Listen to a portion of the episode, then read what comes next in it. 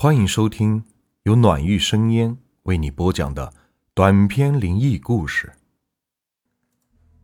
今天的故事名字叫《不明死因》。二零一二年五月二十四日，一个没有星光、没有月亮的夜晚，刘晓婷从七楼坠落，像一朵决然的花瓣，没露痕迹，没有预兆。开出了一滩鲜艳的火花。学校做了应急处理，教导主任挨个和知道这件事的同学谈了话，并写了出面保证。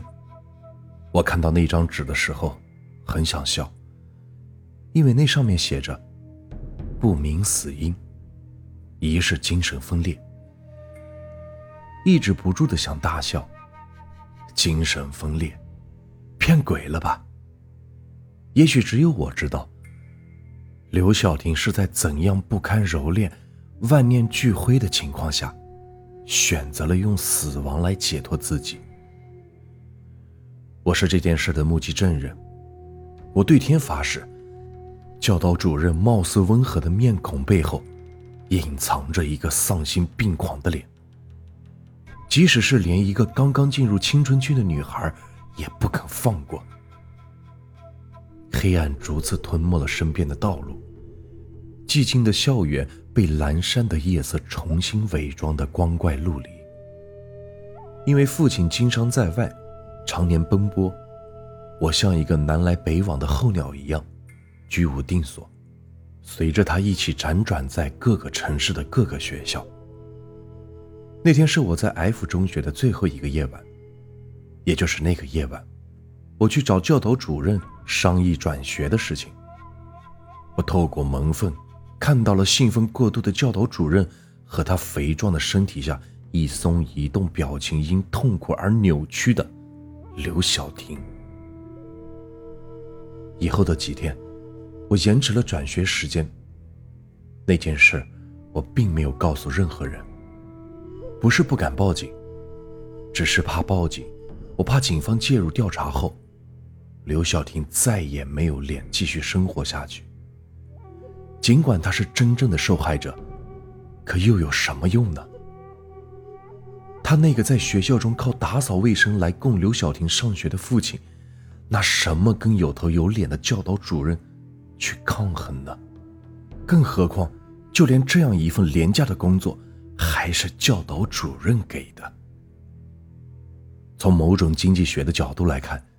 这是一种交易，不过付出的不是他自己，而是凹凸有致、正直妙龄的刘晓婷。刘晓婷再怎么用美好的语言，也无法形容她的美。姑且就说她是鸡窝里的凤凰吧。十八岁的年纪，就已经出落得款款大方、娇俏可人了，尤其是一张脸。更是玲珑有致，跟范冰冰有点像，典型的美人胚子。这样一个肤白肌美的女孩，谁见了都会多看两眼，更别说早年丧偶饥渴难耐的教导主任了。我跟她都在四零一，寝室里除了我之外，还有两个女孩，她们和刘晓婷的关系不怎么好，也可以理解。丑小鸭再怎么样也不会站在白天鹅旁边来凸显自己的暗淡的。这俩女孩挺聪明，深知此道理。相比而言，我倒不在乎。换学校比换小三还勤的我，还在乎有用吗？所以，在宿舍里我处于中立，典型的那种老好人。除了协调室友关系外。有时还顺带着安抚一些女孩之间的攀比情绪。他那老实巴交的爹，怕睹物思人，不肯来学校。这一次，收拾刘晓婷遗物的事，自然而然地落在了我的身上。我们俩的关系没有像白居易和元稹那样满满的激情，充其量只是谈得来。但是奇怪的是，收拾他的衣服的时候。我的鼻子竟然有些泛酸。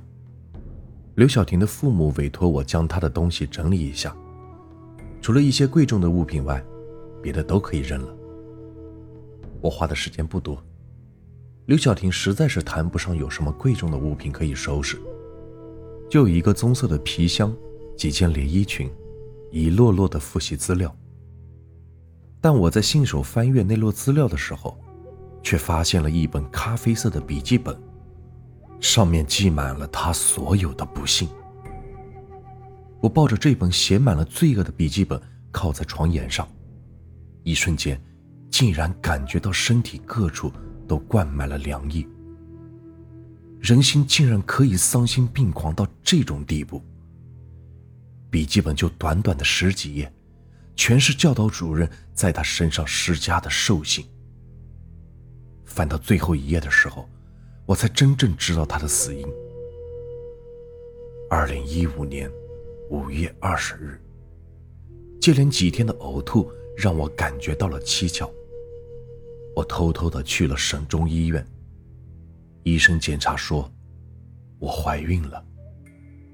出来的时候，我失魂落魄的沿着中山大道走着，有好几次我都想跳进滚滚的珠江中一了百了。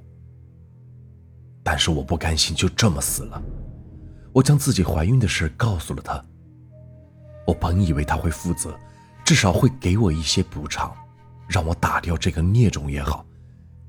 可是令我失望的是，他狠狠地将我从家里推了出来，说：“我肚子不一定是被哪个男生搞大的，可别诬赖他。”我知道他是想推卸责任，但是我实在没有办法了，我只有选择死亡。翻页。最后一行醒目的几个娟秀的字体。就算我死了，我还会回来，我一定要让他为他的兽性付出应有的代价。看完日记本后，我把头靠在床沿上，能感觉到丝丝凉意正从脚底窜遍全身。同寝室的另外两个女孩，自从刘晓婷死后，就搬了出去，除了我。因为我相信刘晓婷不会害我。可万一呢？今天不正好是头七日吗？虽然心中有一丝担忧，但该做的还是得做。我麻利的将她的所有衣物叠好放进皮箱中，心想，只要是撑过今晚就好了。也不知道过了多久，我就迷迷糊糊的睡着了。房间里是静得出奇，深绿色的窗帘都拉了下来。偌大的宿舍里空落落的放着三张床。我翻了个身，睡眼迷离中，刘小婷的床上坐着一个穿着旧校服的女孩。她的头裹在宽大的校服里，我看不见，唯一能看见的是他悬空摆动着的两条腿。腿不安分的，嘎哒，嘎哒的敲击着床沿，好像是特意要叫醒我一样。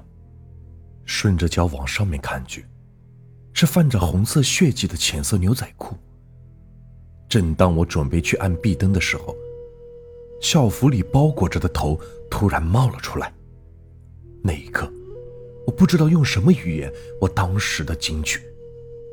因为那是一张面目全非、血肉模糊的脸，空洞的眼睛里不见了眼珠，鼻子塌了一大块，嘴唇是裂开的，露出里边杏红的牙戳。那还是以前笑盈如花的刘晓婷吗？单论模样，倒更像是来自地狱的夜叉。但令我欣慰的是。刘晓婷好像并不准备害我。也是，我跟她又没有什么仇什么怨，她犯不着这么对我。刘晓婷就那样坐在床沿上，定定地盯着我。我听到她尖利的牙齿撞击的声音，像金属划过玻璃似的刺耳。她好像在狠狠地咬着一个人的名字。悠悠的声音，我听得不太确切。从嘴巴的一张一合中，口型好像是吴云斌。对，是教导主任。突然一个翻身，我从梦魇中惊醒了过来。原来还是原来的房间，空气中依旧弥漫着睡觉前喷的六神花露水的味道。床上并没有人。我预料的，并没有发生。这一切，只不过是一场梦。一切都很平静。头七日，刘晓婷并没有来过。我终于熬过了这一晚。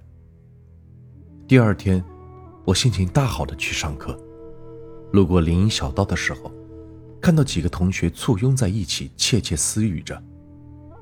我有点好奇，走过去问他们中的一个低年级女生发生了什么事女孩朝四周望了望。才附在耳边悄声地说：“难道你还不知道，我们教导主任昨天晚上跳楼自杀了？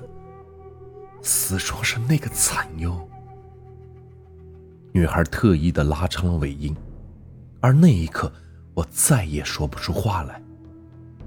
跑回宿舍后，却发现昨天晚上我放在抽屉里的日记不见了。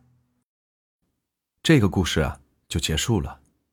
如果你们喜欢我的故事，别忘了订阅、收藏和关注我。接下来会有更多有趣的故事，感谢你们的收听。